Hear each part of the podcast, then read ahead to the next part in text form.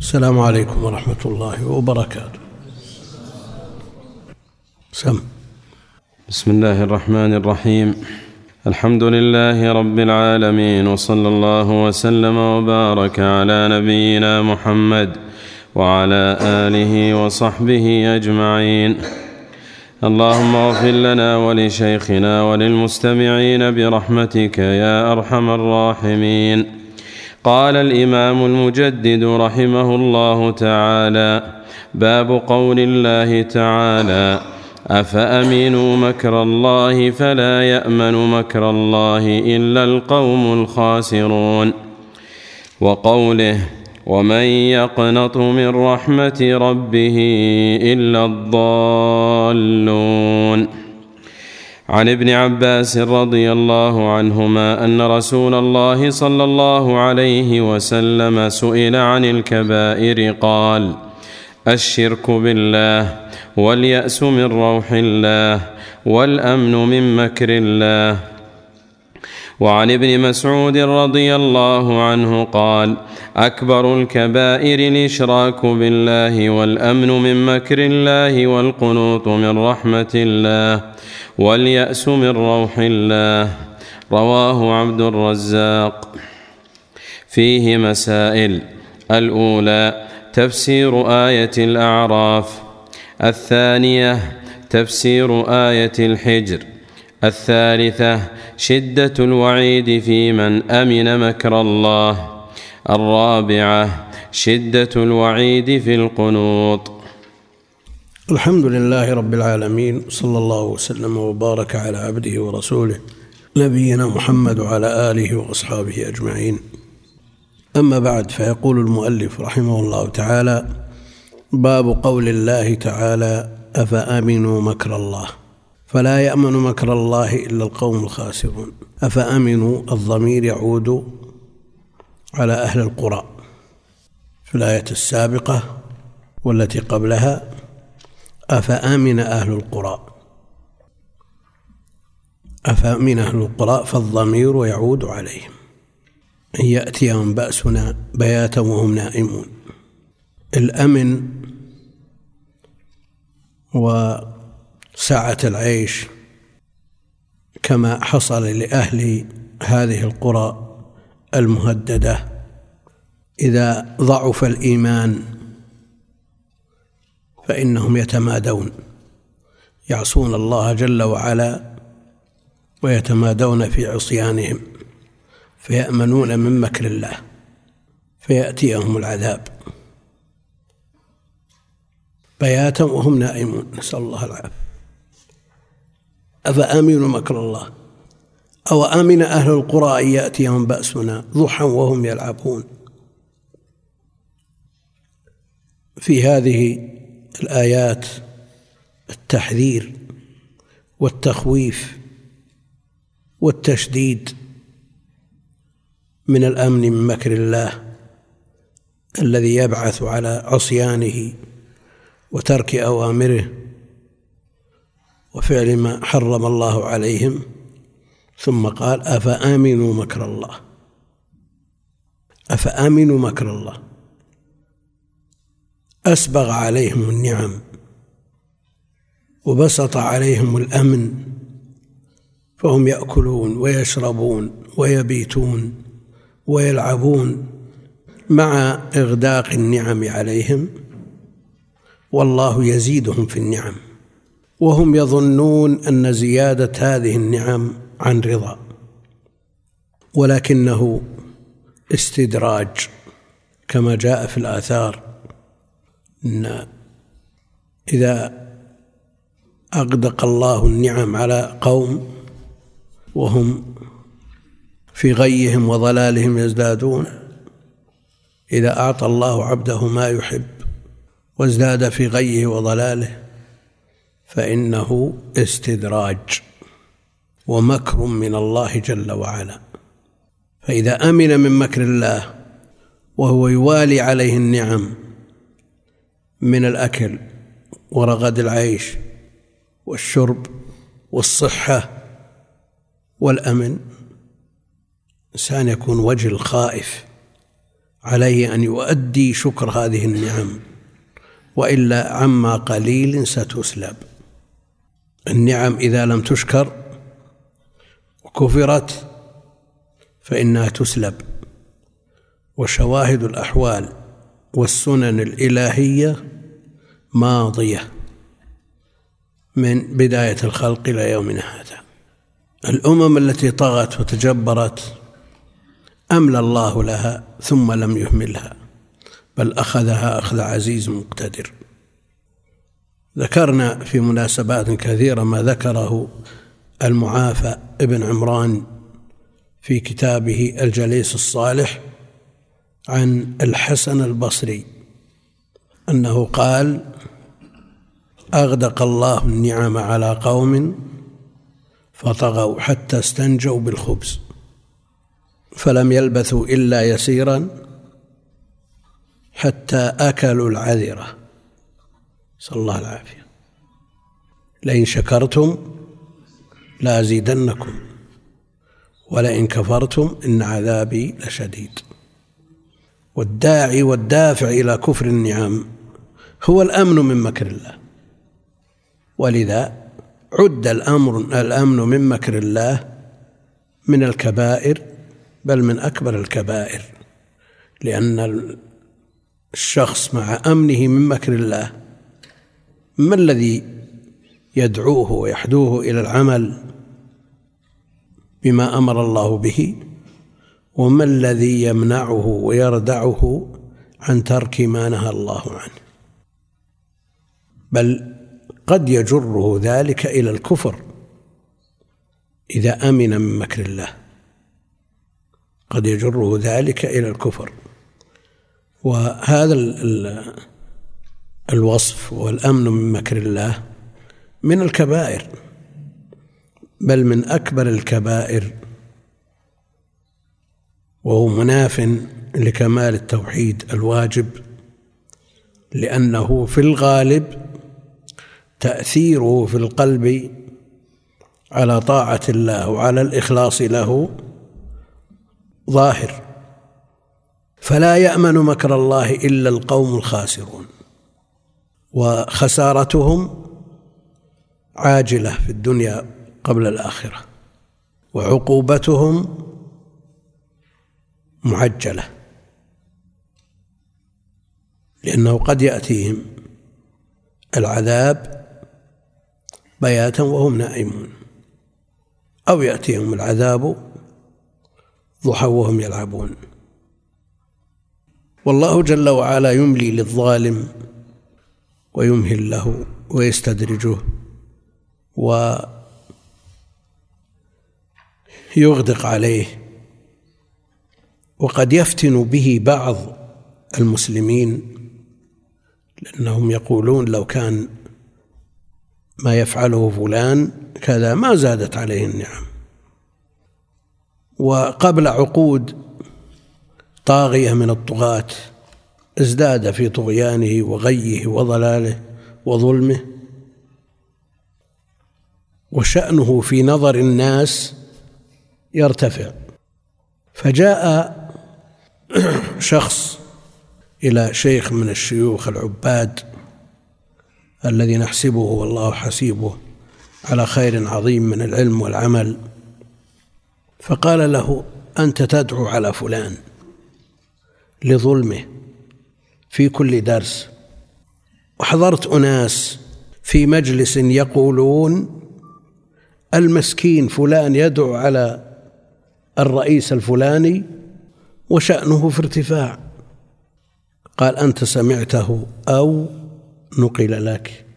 قال والله سمعته بأذني. قال ابسط يدك. اليوم الخميس ثم الجمعة ثم السبت ثم الأحد ثم الاثنين. والله ما تغيب شمس الاثنين وهو على قيد الحياة. وقد حصل مات فجأة يوم يوم الاثنين. وهو في زيارة رسمية لبلد ثاني. يقابل الأمن من مكر الله. القنوط من رحمة الله واليأس من روح الله. فهذا تمادى في طرف وهذا قابله في الطرف الآخر. فهذا ألغى الخوف وذاك ألغى الرجاء. وكلاهما من العبادات القلبية الواجبة التي لا يستقيم بها حال المسلم إلا بهما معا. هذا يقنط من رحمة الله. ثم قد ينتحر ييأس من روح الله. ويقول إنه فعل وفعل من المعاصي ما لا يمكن مغفرته. وتأتي الأسئلة كثيرا. عمن فعل الجرائم وآذى وتعدى ضرره وكذا هل له من توبة؟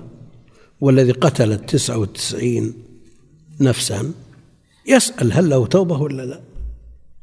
فجاء إلى عابد قال له تسعة وتسعين نفس.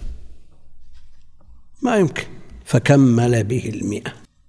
ثم سأل عالما فقال ومن يحول دونك ودون التوبة؟ والله جل وعلا فتح الأبواب أبواب الرحمة أمام عباده.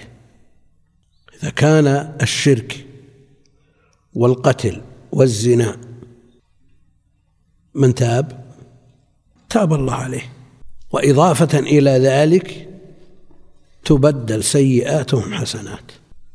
وأي رحمة أوسع من هذه؟ رحمة أرحم الراحمين والذين لا يدعون مع الله إلها آخر ولا يقتلون النفس التي حرم الله إلا بالحق ولا يزنون ومن يفعل ذلك يلقى أثاما. يضاعف له العذاب يوم القيامة ويخلد فيه مهانا إلا من تاب. وآمن وعمل عملا صالحا فأولئك يبدل الله سيئاتهم حسنات. المسألة قبل توبة وبس. هذه الجرائم وهذه المنكرات تبدل حسنات. فما الداعي وما الحامل إلى إلى القنوط من رحمة الله واليأس من روح الله مع وجود هذا الباب المفتوح اللي هو باب التوبة؟ وهو مفتوح إلى قرب الساعة إلى أن تطلع الشمس من مغربها.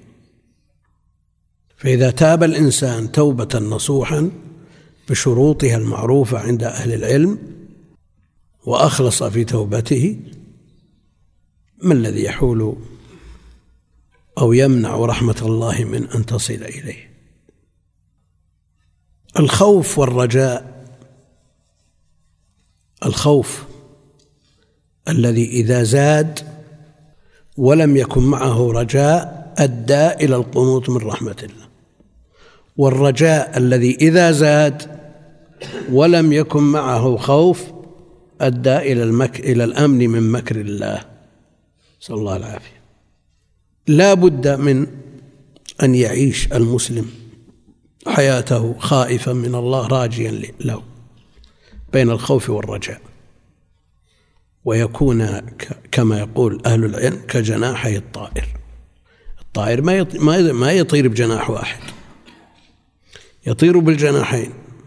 والمسلم ما يعيش حياة صحيحة سليمة بدون الخوف والرجاء. والخوف والرجاء معروف أنهما من أنواع العبادة القلبية المفروضة على المسلمين.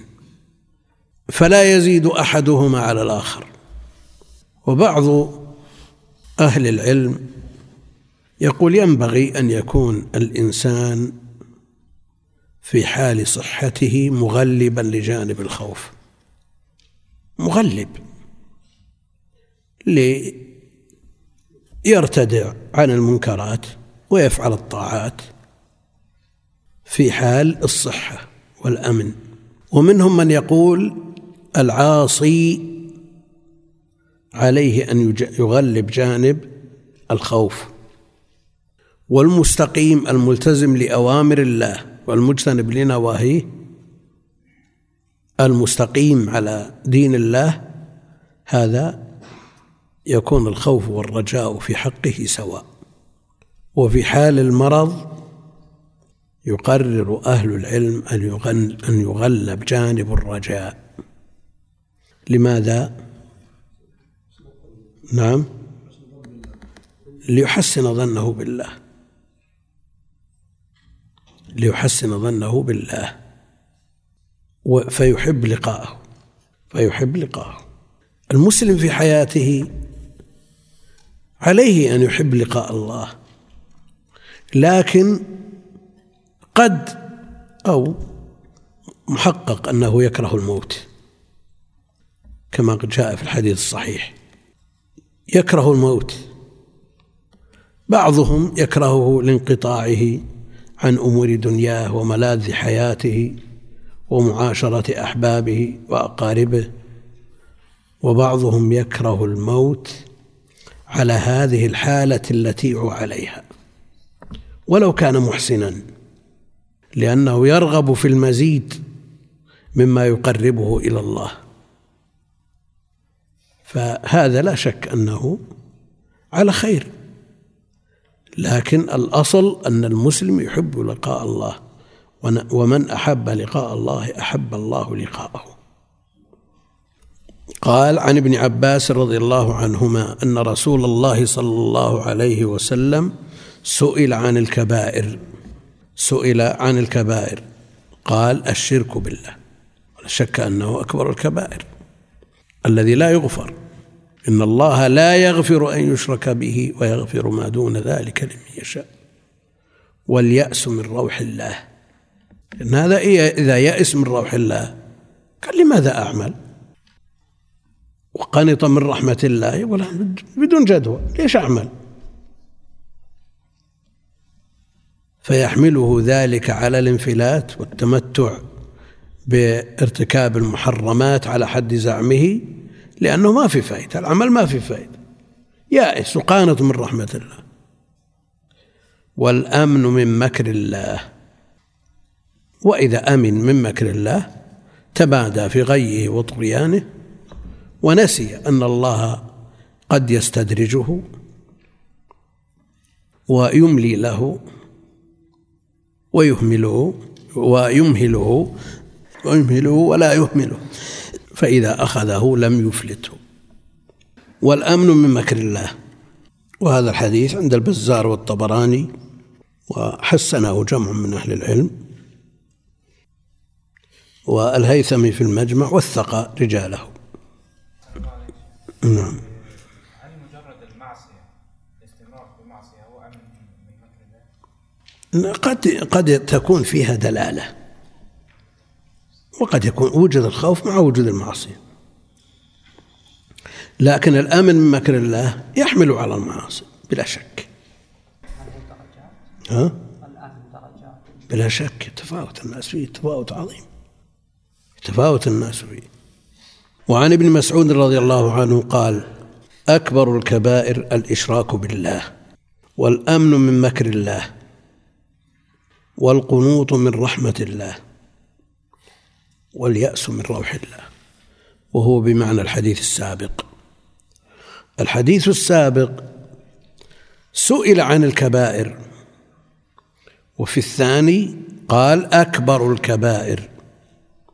سئل عن الكبائر قال الشرك بالله. السؤال معاد في الجواب. فإن كأنه قال الكبائر الشرك بالله. وهذا أسلوب حصر. تعريف جزئي الجملة يدل على الحصر لكنه حصر إضافي لا حصر حقيقي. لوجود كبائر منصوص عليها غير ما ذكر. كأنه قال الكبائر الشرك بالله. وتعريف جزئي الجملة يدل على الحصر عند أهل العلم. فإذا قلت الشاعر حسان مثلا كأنك تقول لا يوجد غيره. لكن هل حصر حقيقي ما يوجد غيره؟ لا يوجد شعراء كثر لكنك حصرت الشعر فيه مبالغة منك في مقدرته الفائقة على الشعر وأنه متفوق على غيره حتى كأن غيره غير موجودين. وفي حديث ابن مسعود قال أكبر الكبائر الإشراك بالله وهذا لا شك فيه والأمن من مكر الله لما يؤدي إليه. وكذلك القنوط من رحمة الله واليأس من روح الله. عطف اليأس على القنوط يدل على المغايرة. هما في الحقيقة متقاربان لكن ما الفرق بينهما؟ الذي دلت عليه المغايرة الناشئة عن العطف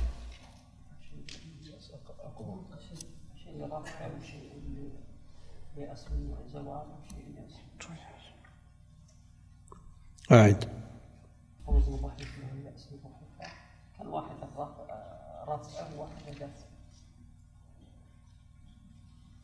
شلون؟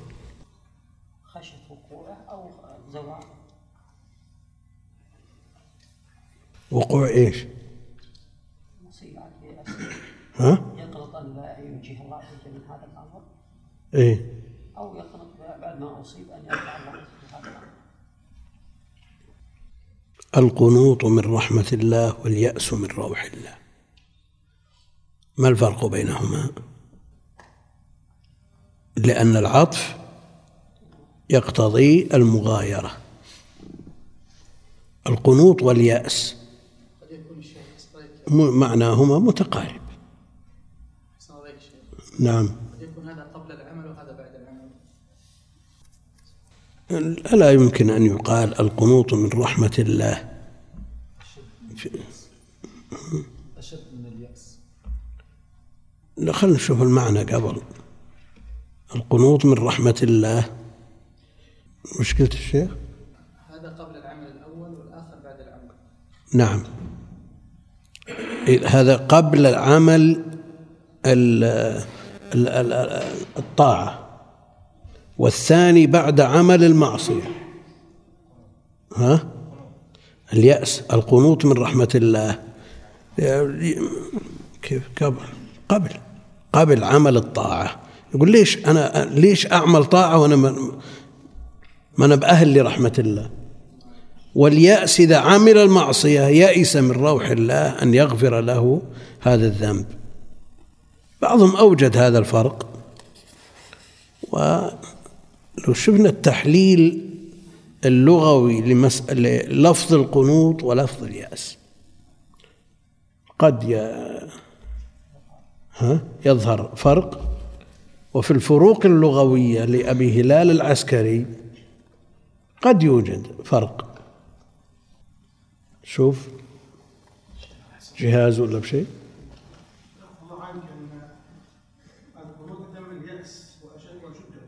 القنوط أشد اليأس. نعم. إيه.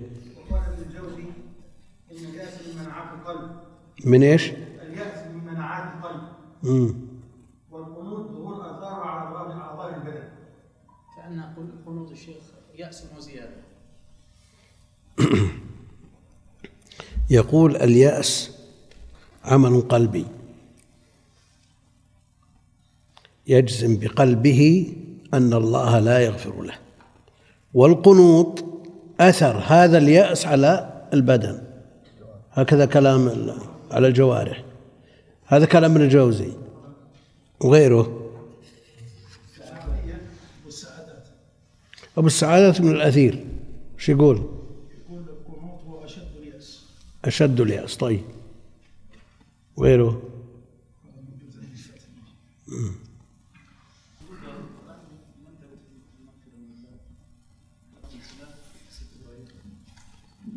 ومن يقنط من رحمة الله من رحمة ربه إلا الضالون. في قصة إبراهيم لما بشر بالولد بعد أن طعن في السن وامرأته كذلك. وهذا في الغالب في الأسباب الحسية المعروفة عند الخلق أنه لا ينجب مثل هذا. لكن كيف تردد وقد بشر من قبل الملائكة عن الله جل وعلا بعد أن مسه الكبر؟ كيف تردد إبراهيم؟ ووصف فعله بأنه قنوط. كنه قنوط مستند إلى نعم. قرائن ودلائل. يعني من من في واقع الناس لا ينجب مثله. لكن الله جل وعلا إذا أراد شيئا قال له كن فيكون. وفرق بين أن يبشر بشيء يخصه ويترقبه ويتمناه فيبشر بما تمنى قد يتردد في قبول هذه البشرى. لماذا؟ نعم. شو؟ طيب لو بشر بأن فلان ينجب. وهو في وضعه كانت ردته أقل. نعم. يعني من حرصه على الشيء قد يتردد في قبوله. أظن المسألة ما هي ب... ها؟ أي من شدة الفرح. لا لا من شدة الحرص على الشيء. من شدة الحرص على الشيء قد لا يصدق به ها؟ صدمة صدمة إيه صدمة ها؟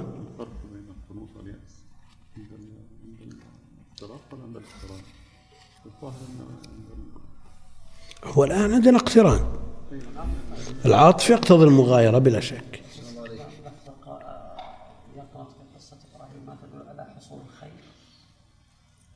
شلون؟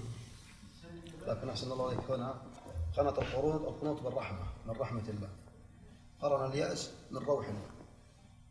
ما يدل على شيء آخر. فيه فيه فروق. أنا أقول شوفوا الفروق اللغوية الفروق اللغوية معه لأبي هلال العسكري وش يقول؟ يقول آه، الفرق بين القنوط واليأس. اليأس انقطاع الطمع من الشيء. والقنوط انقطاع الطمع من الشيء. القنوط اليأس. اليأس. هذا هذا اليأس. والقنوط. انقطاع الطمع من الشيء. والقنوط أخص منه فهو أشد اليأس. ويدل عليه قول سيد الساجدين في دعاء الصحيفة الشريفة السجادية تفعل ذلك يا إلهي بمن خوفه منك أكثر من طمعه فيك وبمن يأسه من النجاة أوكد من رجائه للخلاص. لا أن يكون يأسه قنوطا. وقال الراغب القنوط اليأس. وقيل هو من الخير فهو أخص من مطلق اليأس. ويدل عليه قوله تعالى لا تقنطوا من رحمة الله. انتهى. قل يا عبادي الذين أسرفوا على أنفسهم لا تقنطوا من رحمة الله. نعم. إيش؟ إيه.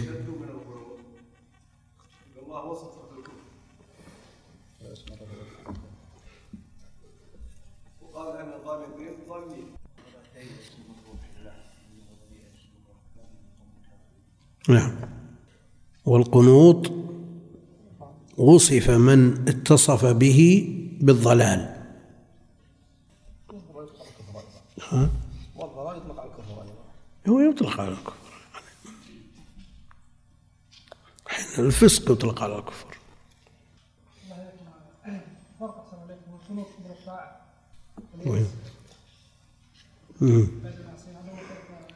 لا, لا هذا يعني التماس. التماس مجرد التماس. رواه عبد الرزاق قال رحمه الله فيه مسائل. الأولى تفسير آية الأعراف. تقدمت. الثانية تفسير آية الحجر. الثالثة شدة الوعيد في من أمن من مكر الله وشدة الوعيد في القنوط في القنوط لأنهما وصفا بأنهما من الكبائر. كما وصف بأنهما من أكبر الكبائر. هذا فيه وعيد شديد على من فعل الكبيرة أو ما هو أكبر منها. الأمم السابقة التي فعلت ما فعلت وآمنت من مكر الله وأخذت على غرة وغفلة في حال النوم أو في حال اللعب. هذه سنة إلهية. سنة إلهية. ولن تجد لسنة الله تبديلا. هذه السنة الإلهية مضت في جميع الأمم السابقة التي استحقت الأخذ.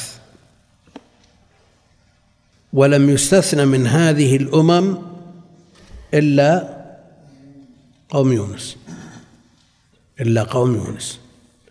فما السبب؟ ها؟ إذا رأوا العذاب آمنوا ينفع؟ ها؟ فرعون لما رأى العذاب قال آمنت قالوا لما رأوا دلالات العذاب ما فلولا كانت قرية آمنت فنفعها إيمانها إلا قوم يونس.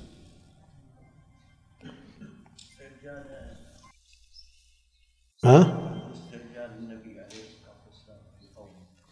أنا أسمع ما جاء في التفسير عن قصة قوم يونس لما آمنوا كشف عنهم العذاب. سم. قال القرطبي رحمه الله تعالى قوله تعالى فلولا كانت قرية آمنت فنفعها إيمانها إلا قوم يونس لما آمنوا كشفنا عنهم العذاب عنهم عذاب الخزي في الحياة الدنيا ومتعناهم إلى حين. قوله تعالى فلولا كانت قرية آمنت قال الأخفش والكسائي أي فهلا. وفي مصحف أبي أبي وفي مصحف أبي وابن مسعود فهلا. إيش؟ فهلا فهلا إيه. وأصل وأصل وأصل لولا في الكلام التحضيض أو الدلالة على منع أمر لوجود غيره.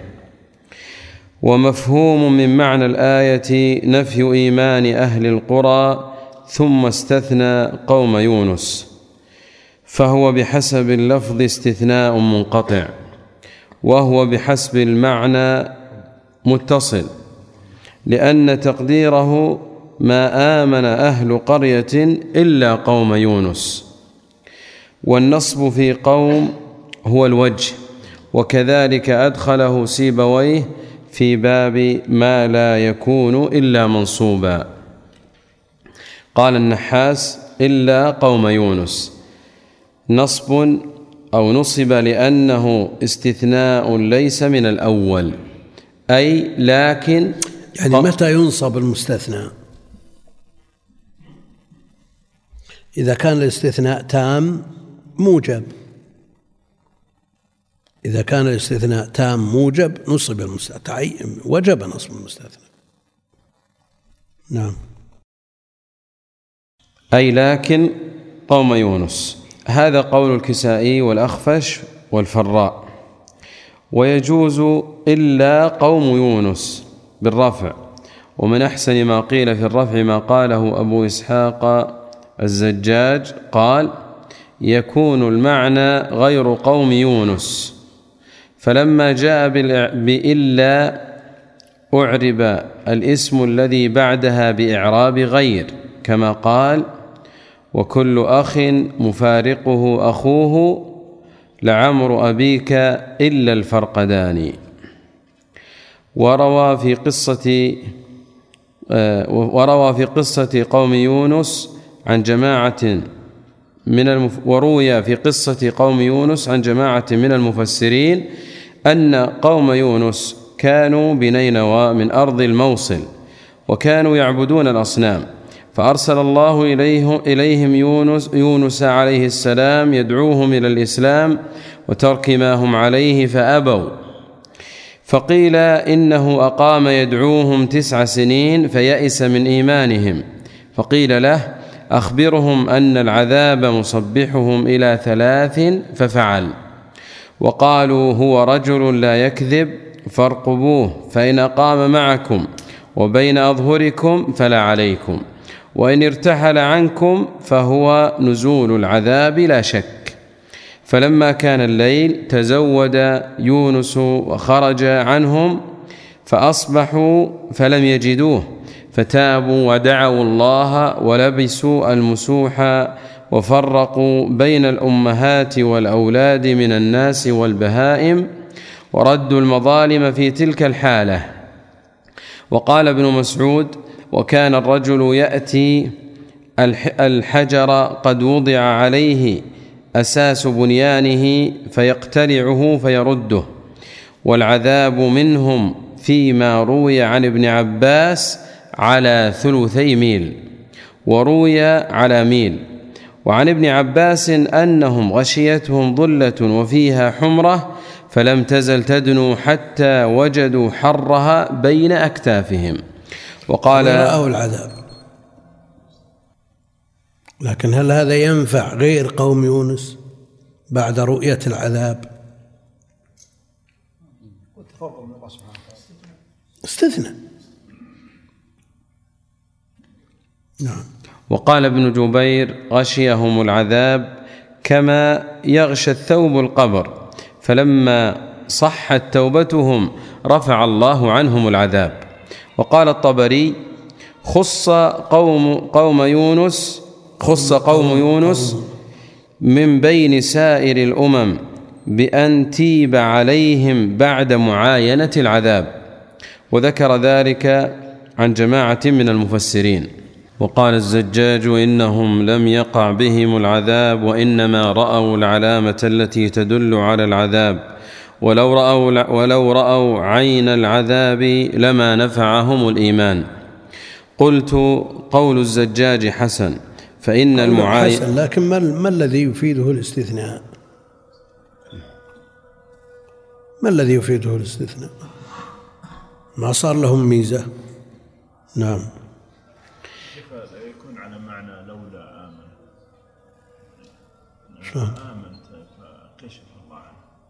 هم آمنوا كشف الله عنهم بسبب إيمان بعد أن رأوا العذاب. لكن غيرهم إذا رأى العذاب وآمن ينفع؟ هل ورد أن أمم فعلوا مثل أي شخص أي عاقل يشوف عذاب يبي يؤمن. حتى من من في آخر الزمان إذا رأى إذا رأوا الشمس تطلع من مغربها آمنوا. آمن الناس لكن ينفعهم إيمانهم؟ لا. فرعون قال آمنت لما رأى الغرق. نعم.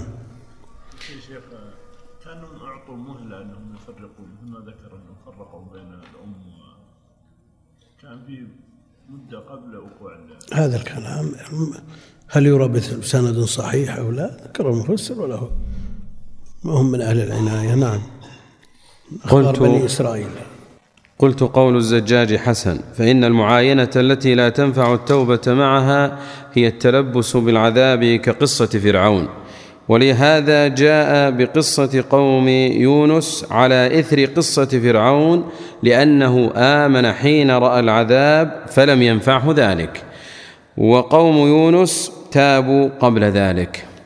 ويعضد هذا قوله عليه السلام إن الله يقبل توبة العبد ما لم يغرغر, يغرغر. نعم. والغرغرة الحشرجة وذلك هو حال التلبس بالموت وأما قبل ذلك فلا والله أعلم. وقد روي معنى ما قلناه عن ابن مسعود وأن يونس لما وعدهم العذاب إلى ثلاثة أيام خرج عنهم فأصبحوا فلم يجدوه فتابوا وفرقوا بين الأمهات والأولاد. وهذا يدل على توبتهم قبل رؤية علامة العذاب. وسيأتي مسندا مبينا في سورة الصافات إن شاء الله تعالى. ويكون معنى كشفنا عنهم عذاب الخزي أي العذاب الذي وعدهم به يونس أنه ينزل بهم. لا أنهم رأوه عيانا ولا مخايلة.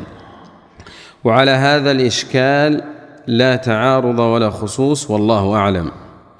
وبالجملة فكان أهل نينوى في سابق العلم من السعداء.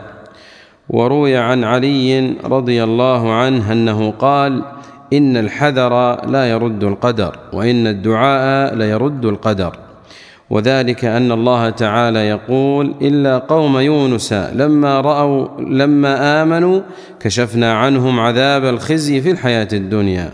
قال علي رضي الله عنه وذلك يوم يوم عاشوراء. قوله تعالى ومتعناهم إلى حين قيل إلى أجلهم. قاله السدي وقيل إلى أن يصيروا إلى الجنة أو النار. قاله ابن عباس. انتهى. في الآية هل لقوم يونس ميزة على غيرهم من الأمم أو لا ميزة لهم؟ ميزة واضح إذا توجيه فيه إشكال. مشكلة. مشكلة. ها؟ الفرق بين التوبة قبل وقوع أو أثناء وقوع العقاب أو قبله هم لما استحقوا ثم تابوا رفع الله عز وجل الأصل لكن الذي يقول ما رأوا عذاب رأوا علامات العذاب. هذا يمنع من التوبة في الأمم الأخرى. ها؟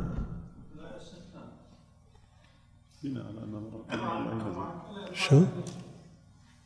باستثناء اللي هي وغير في هذا الوقت. الاستثناء يدل على أن حالهم تختلف عن غيرهم.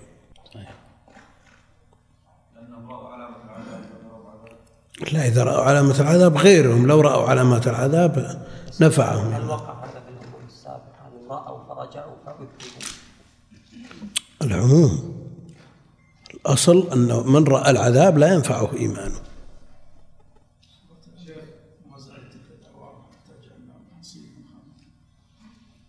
المقصود أن أهل قوم ما سبب الاستثناء لقوم يونس؟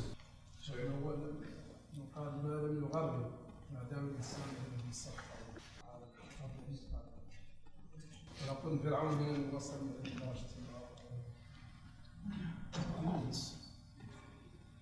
يونس لما ظن أنهم لن يؤمنوا. النبي عليه الصلاة والسلام يقول لا تفضلوني على يونس بن متى. لا تفضلوني على يونس بن متى. وش السبب من ورود هذا الحديث الصحيح في البخاري؟ لأن في قصته ما يدعو بعض الجهال أن يتنقص يونس. لا هو ذكر في سورة في كتب التواريخ وأشياء من من القصص الإسرائيلية تجعل الناس يتطاولون عليه. السبب ليس خروج يونس قبل قبل العذاب قبل أن يأمر الله عز وجل. هو ما صبر. ما صبر يونس على قومه. أنا معك سبب استثنائه أليس هذا؟ ليبين ليونس الله عز وجل. وظن أن لن يغفر الله لهم أراه الله سبحانه وتعالى رحمته فيه. الله عز وجل يغفر ما في إشكال هذا. ما في إشكال. لكن نريد سبب استثناء قوم يونس. في سيرة يونس عليه السلام ما يجعل الله جل وعلا أن يعامل قومه معاملة تختلف عن معاملة غيرهم الذين صبروا من الذين صبر عليهم أنبياؤهم. وهذا السبب قد يجعل أو قد يوجد من يتطاول على يونس ويتنقصه بهذا السبب فقال النبي عليه الصلاة والسلام في البخاري لا تفضلوني على يونس. كما قال نحن أحق بالشك من إبراهيم. ويرحم الله لوطا قد كان يأوي إلى ركن شديد. طيب لا نحن أحق بالشك من إبراهيم. إذ قال رب أرني كيف تحيي الموتى. فبعض من يقرأ مثل هذا قد يتهم إبراهيم بأنه شك ولذلك قال أولم تؤمن؟ قال بلى ولكن ليطمئن قلبي. فخشية من أن يشك أحد أو يزعم أن إبراهيم شك في قدرة الله جل وعلا قال الرسول عليه الصلاة والسلام في الحديث والحديث في البخاري نحن أحق بالشك من إبراهيم. ما أسمع كل يوجه صلى الله إليك في تفسير ابن كثير. شو؟ في نفس الآية نقرأه لو. إيه، اقرأ. قال ابن كثير رحمه الله تعالى في تفسيره فلولا كانت قرية آمنت فنفعها إيمانها إلا قوم يونس لما آمنوا كشفنا عنهم عذاب الخزي في الحياة الدنيا ومتعناهم كشفنا إلى مما يدل. على وقوعه. نعم. كشف العذاب عنهم يدل على وقوعه.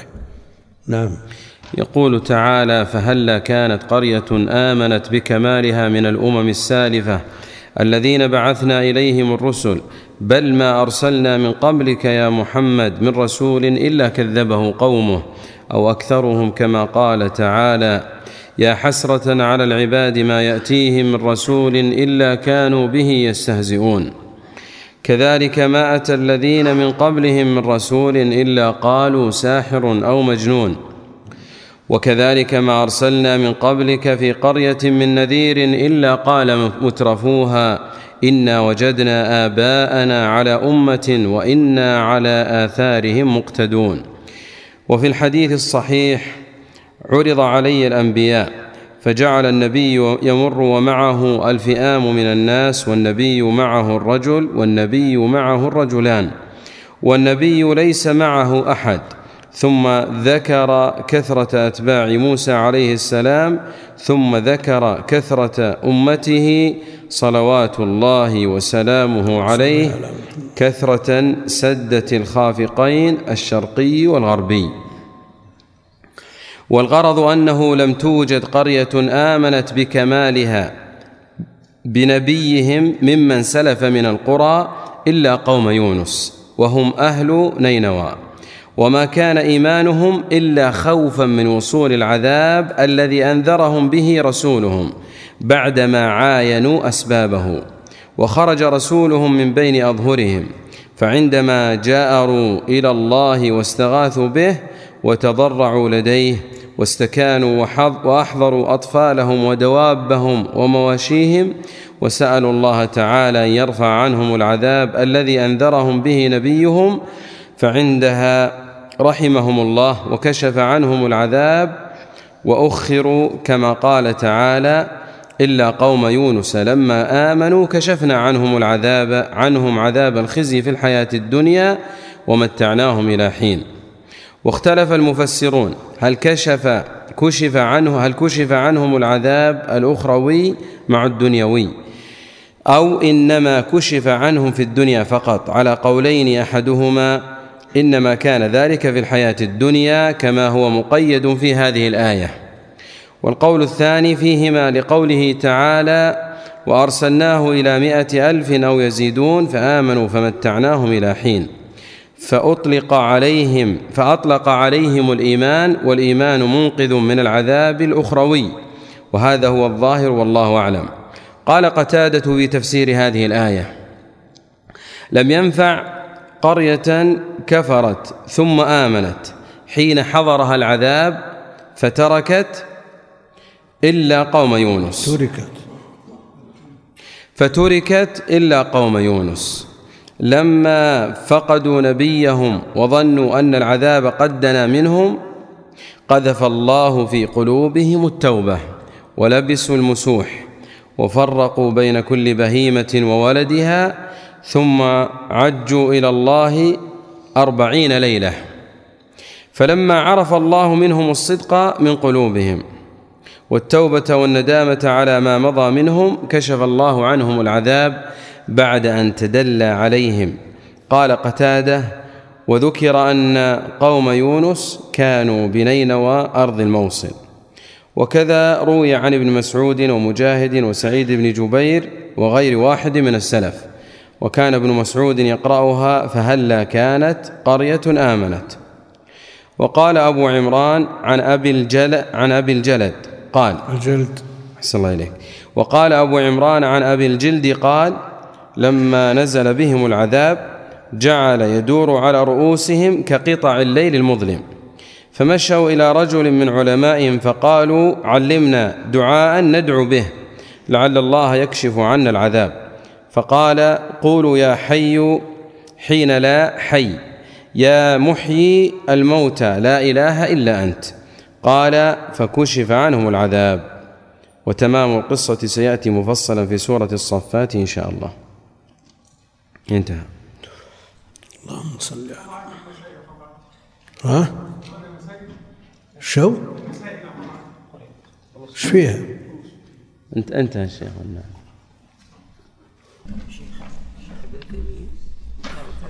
القنوط الموت اليأس الرفع الشيخ محمد عليه السلام سلام على الشيخ السعدي يتكلم عنها الشيء خلاص قصة يونس قال آه، وهو من أنبياء بني إسرائيل العظام بعثه الله إلى أهل نينوى من أرض الموصل فدعاهم إلى الله تعالى فأبوا عليه. ثم كرر عليهم الدعوة فأبوا فوعدهم العذاب وخرج من بين أظهرهم ولم يصبر الصبر الذي ينبغي. ولكنه أبق مغاضبا لهم وهم, وهم لما ذهب نبيهم ألقى ألقي في قلوبهم التوبة إلى الله والإنابة بعدما شهدوا مقدمات العذاب فكشف الله عنهم العذاب. مقدمات ما ينفع.